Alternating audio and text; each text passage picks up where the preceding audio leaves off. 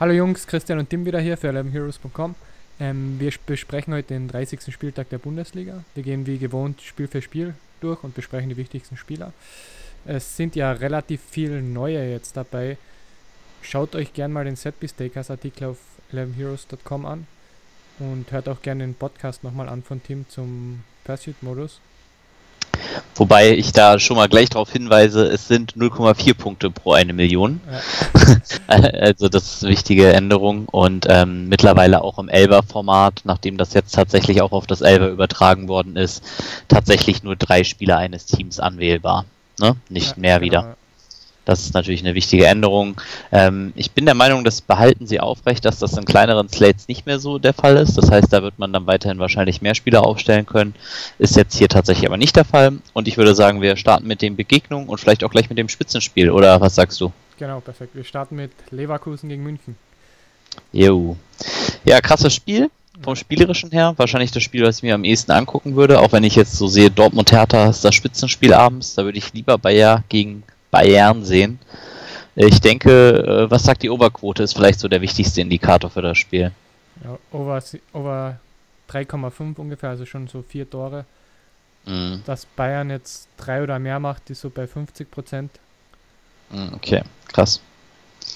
Ja, okay, also ich, ich sehe Leverkusen tatsächlich sogar als durchaus offensiv stark da an.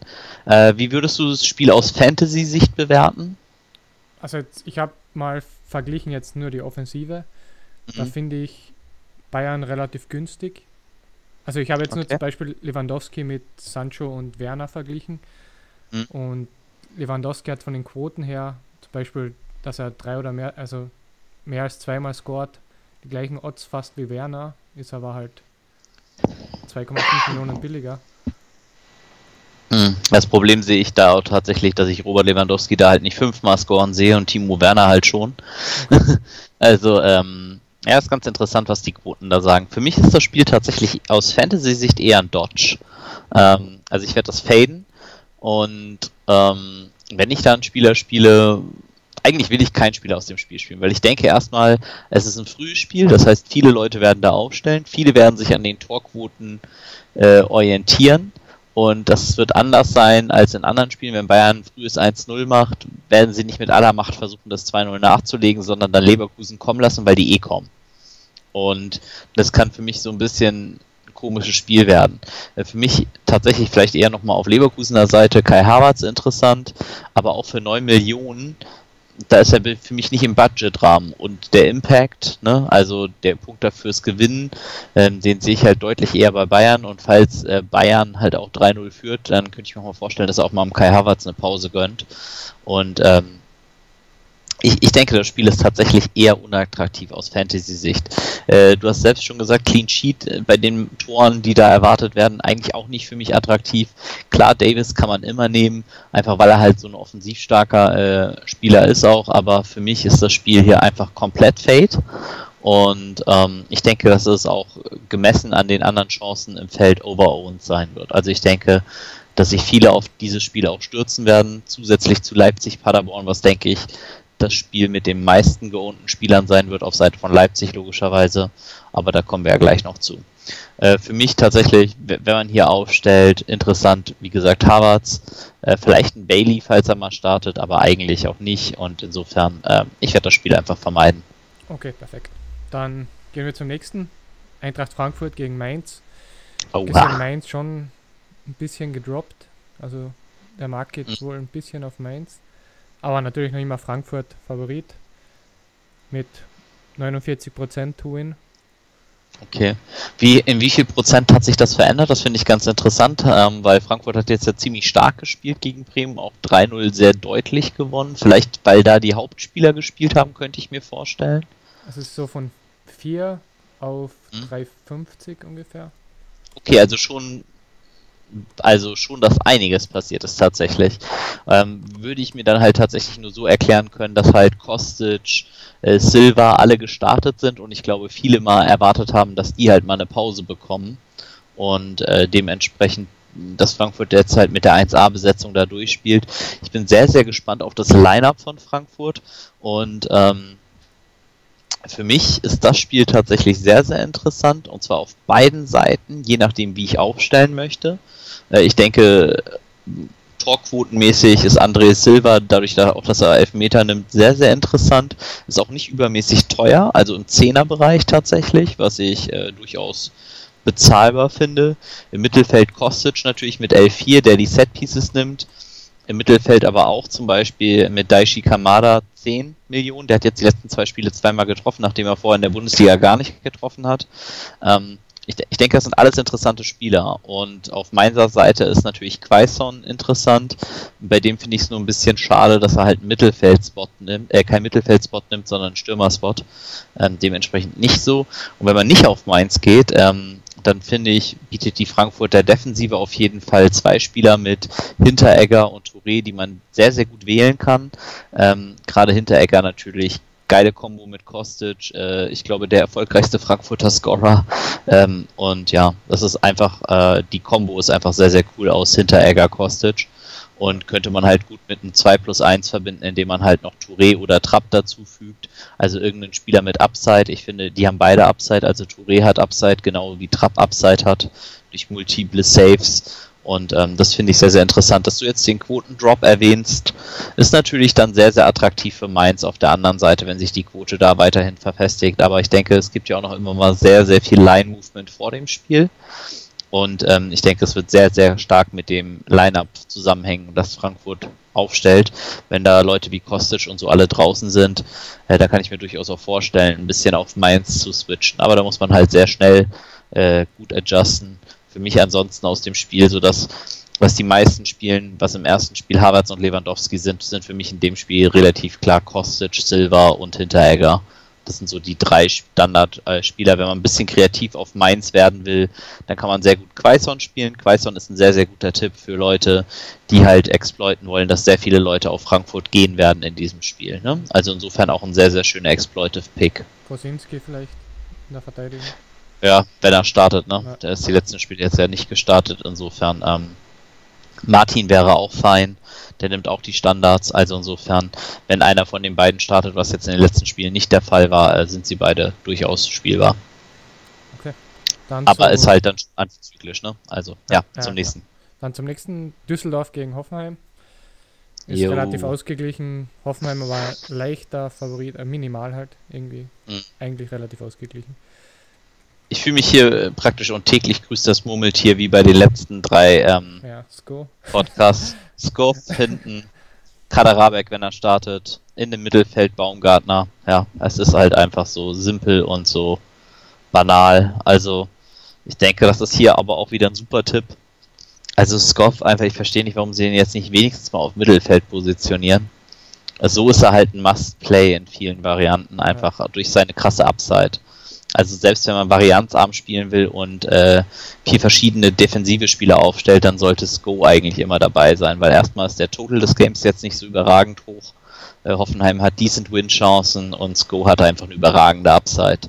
Also schießt direkte Freistöße auch, schießt so auch aufs Tor, hat einen guten XG. Also ist jetzt auf jeden Fall einer, der jetzt nicht mit 0 XG rumlennt, nur weil er auf der Flanke ist. Und ähm, es ist tatsächlich so, dass ich mich da schon frage. Ähm, also er eigentlich werden viele gute Spieler wieder ihn nehmen. Das heißt, wenn man jetzt Exploitive gegen viele gute Spieler weben will, nimmt man halt jetzt genau nicht ihn, sondern nimmt dann halt einen Stürmer äh, von Düsseldorf und äh, versucht das damit irgendwie zu, ja, zu exploiten. Anders ist es für mich aber auch, ja, irgendwie nicht so wirklich zu erklären. Vielleicht ist Kramaric wieder fit, das könnte auch nochmal ein bisschen äh, was bewirken.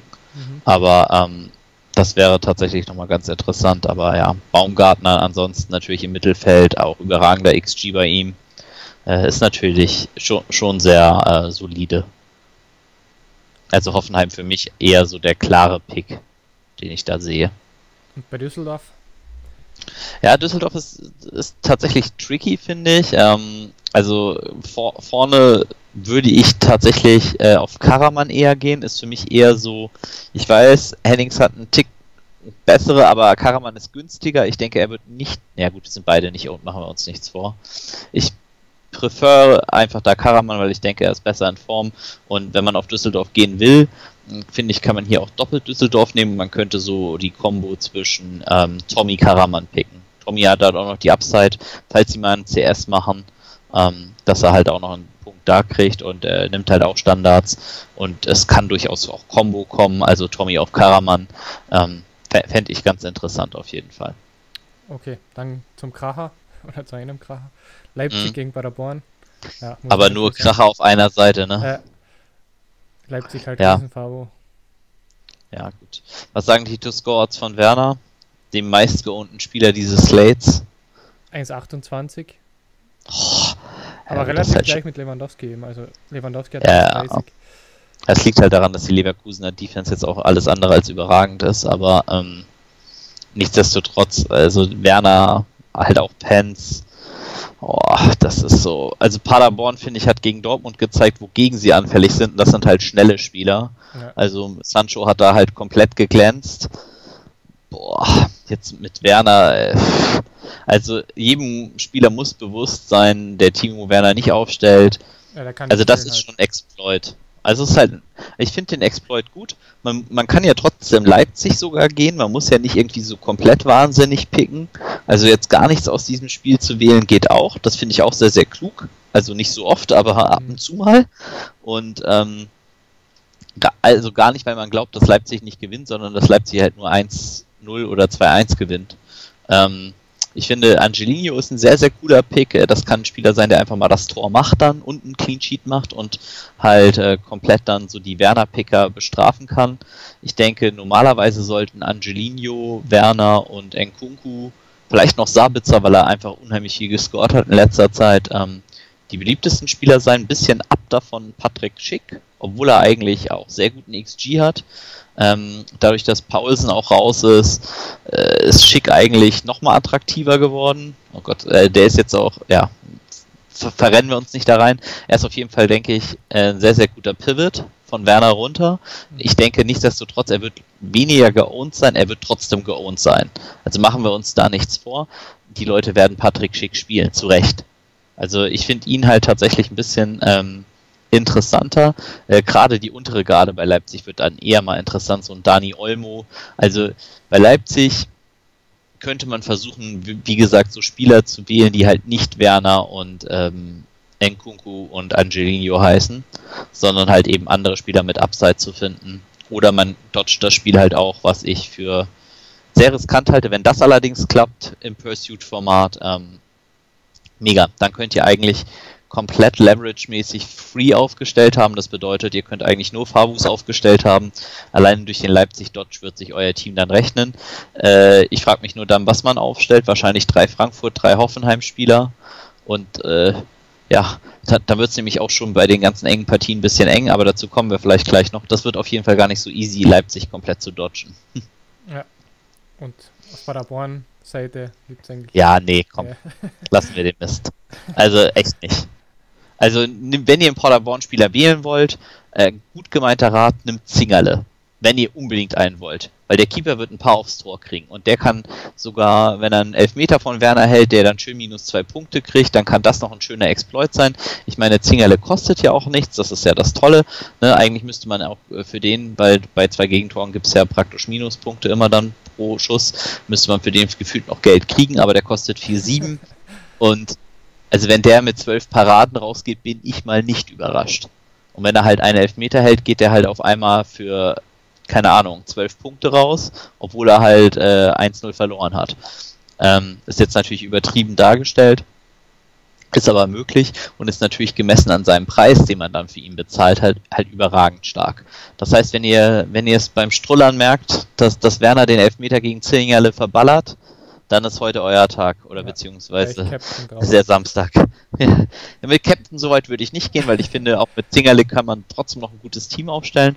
Also so wahnsinnig würde ich jetzt nicht werden. Also Zingerle als Captain, dafür ist das Feld nicht groß genug. Ne? Da müssen dann über 100.000 Leute spielen, damit sich so eine sowas abgefahrenes mal lohnt, glaube ich. Okay, dann gleich zum nächsten großen Spiel. Dortmund gegen ja. Hertha. Dortmund Boah, halt schwer. Großer Favorit auch aber ohne Haaland sehr wahrscheinlich. Ja. ja, interessantes Spiel. Also für mich Dortmund einfach overpriced. Also 15-7 für Sancho gegen Paderborn, okay. Check ich. Also fand war da auch kein toller Pick, weil es jetzt nicht unbedingt zu erwarten war, dass er auch durchspielt. Mhm. Äh, dass er dann natürlich in den letzten äh, drei Minuten, dass da Paderborn irgendwie komplett Karneval feiert, war halt ein bisschen komisch. Ähm, für mich die Dortmunder Spieler zu teuer.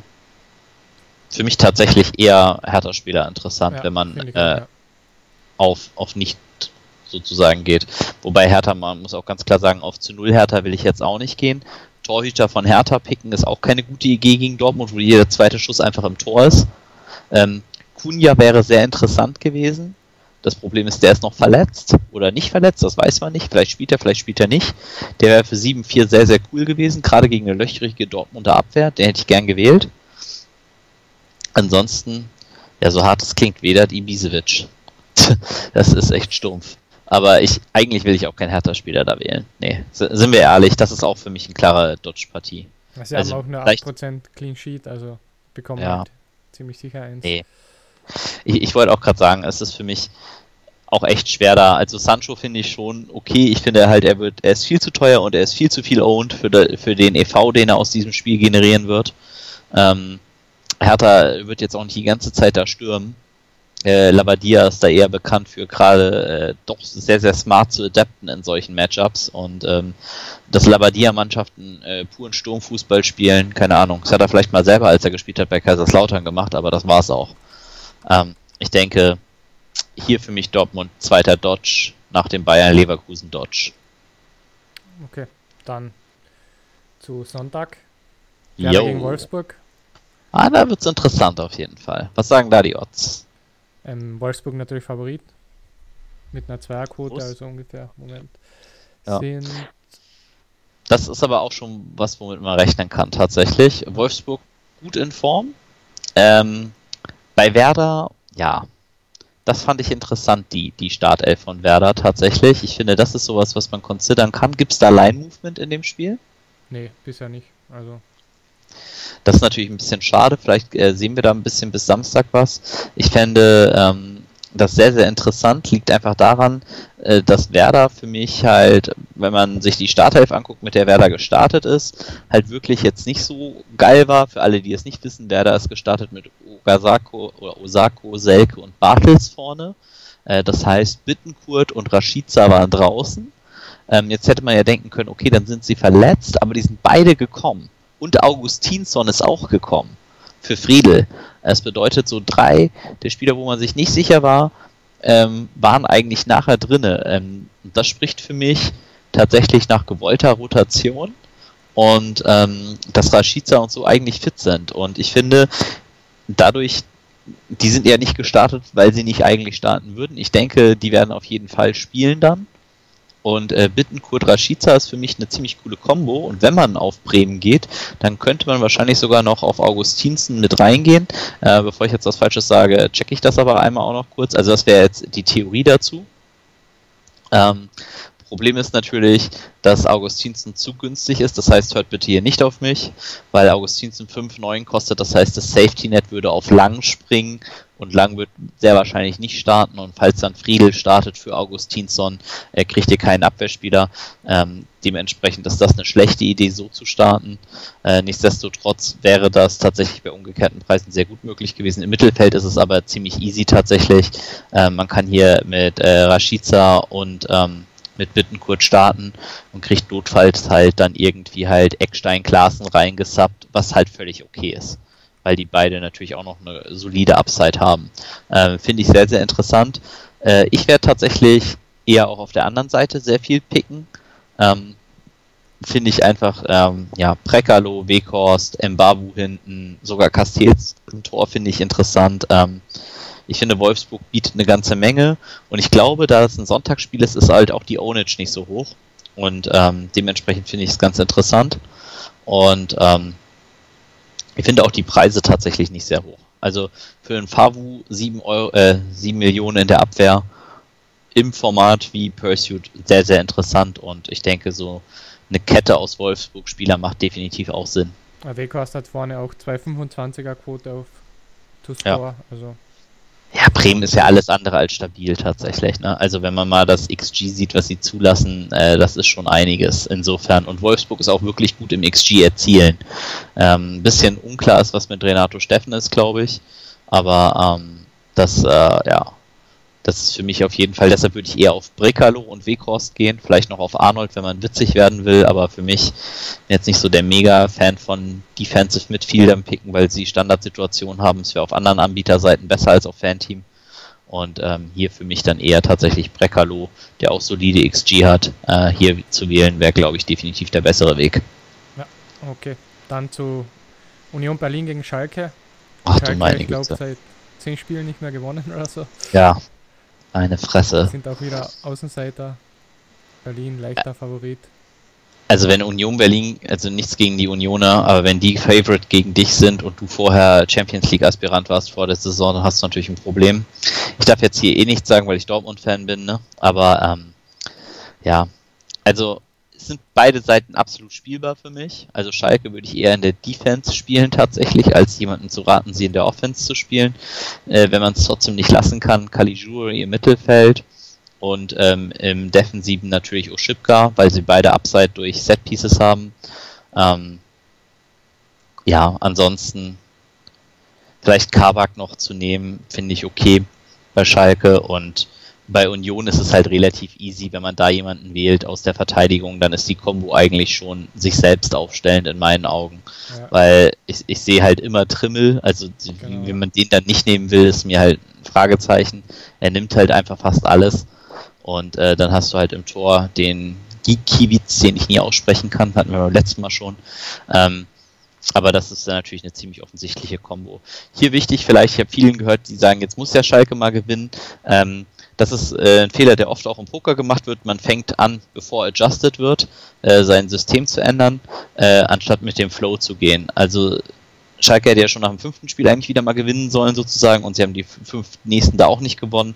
Das heißt, ähm, verlasst euch auf sowas nicht und ändert es vielleicht, wenn ihr jetzt mal eine überragende Leistung von Schalke seht und sagt, okay, das Team ist jetzt wachgerüttelt, so ein Trainerwechseleffekt, das wäre jetzt für mich was gewesen, wo ich auch gesagt hätte, ja, also hätte Schalke jetzt halt zum Beispiel Wagner entlassen und es wäre ein neuer Trainer gekommen, hätte ich gesagt, jo, perfekt, das ist für mich genau so ein Signal, wo ich mega auf Schalke gehe, aber ähm, das sehe ich hier nicht. Ja, also Quoten sollten normal relativ richtig sein immer. Ja, genau. Okay, dann zum letzten. Ja. Augsburg gegen Köln. Ist auch relativ ausgeglichen, aber Köln schon eher der Favorit. Mhm. Mit 2,50. Ganz interessantes Spiel tatsächlich. Ähm, erstmal, da es am Sonntag ist, ja. äh, glaube ich, dass es nicht sehr owned sein wird und ich glaube, äh, so von meinen statistischen Modellen her sehe ich viele Regulars tatsächlich eher auf Augsburg. Weil, wenn man sich die Statistiken vom XG ansieht, hat Köln echt einfach viel zugelassen. Äh, Augsburg eigentlich solide gepunktet dahingehend. Äh, hätte auch einen soliden One-Scorer mit äh, Niederlechner, einen soliden Vorbereiter mit Max, äh, den Augsburg liefern könnte. Köln, wie gesagt, alles andere als stabil. Bornow, glaube ich, noch gesperrt sogar, Abwehrchef, ne? Auch schlecht für Köln. Äh, insofern ist das sehr, sehr interessant und äh, denke ich, dass das viele Regulars witzigerweise spielen werden. Was für mich dazu führt, dass vielleicht doch die Kölner Seite interessant sein könnte. Gut Elfmeter verschossen.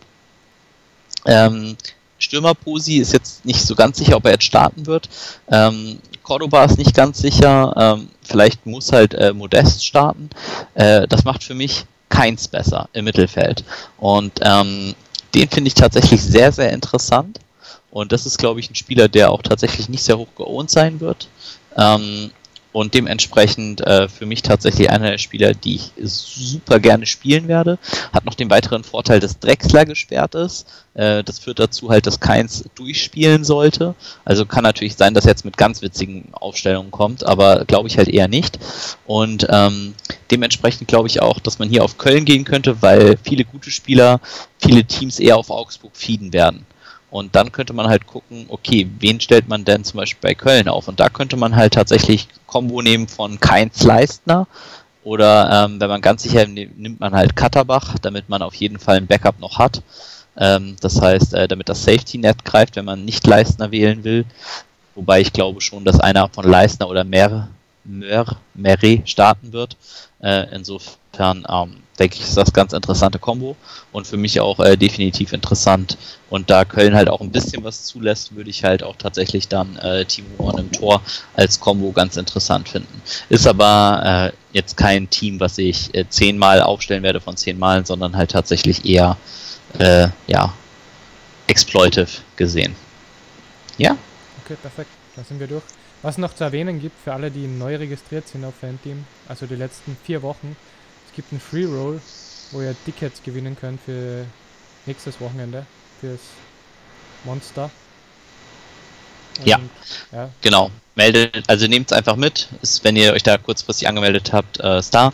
Äh, für solche Infos besucht uns auch gerne auf unseren Social Media Kanälen, äh, joint die Discord-Gruppe, äh, joint gerne die WhatsApp-Gruppe.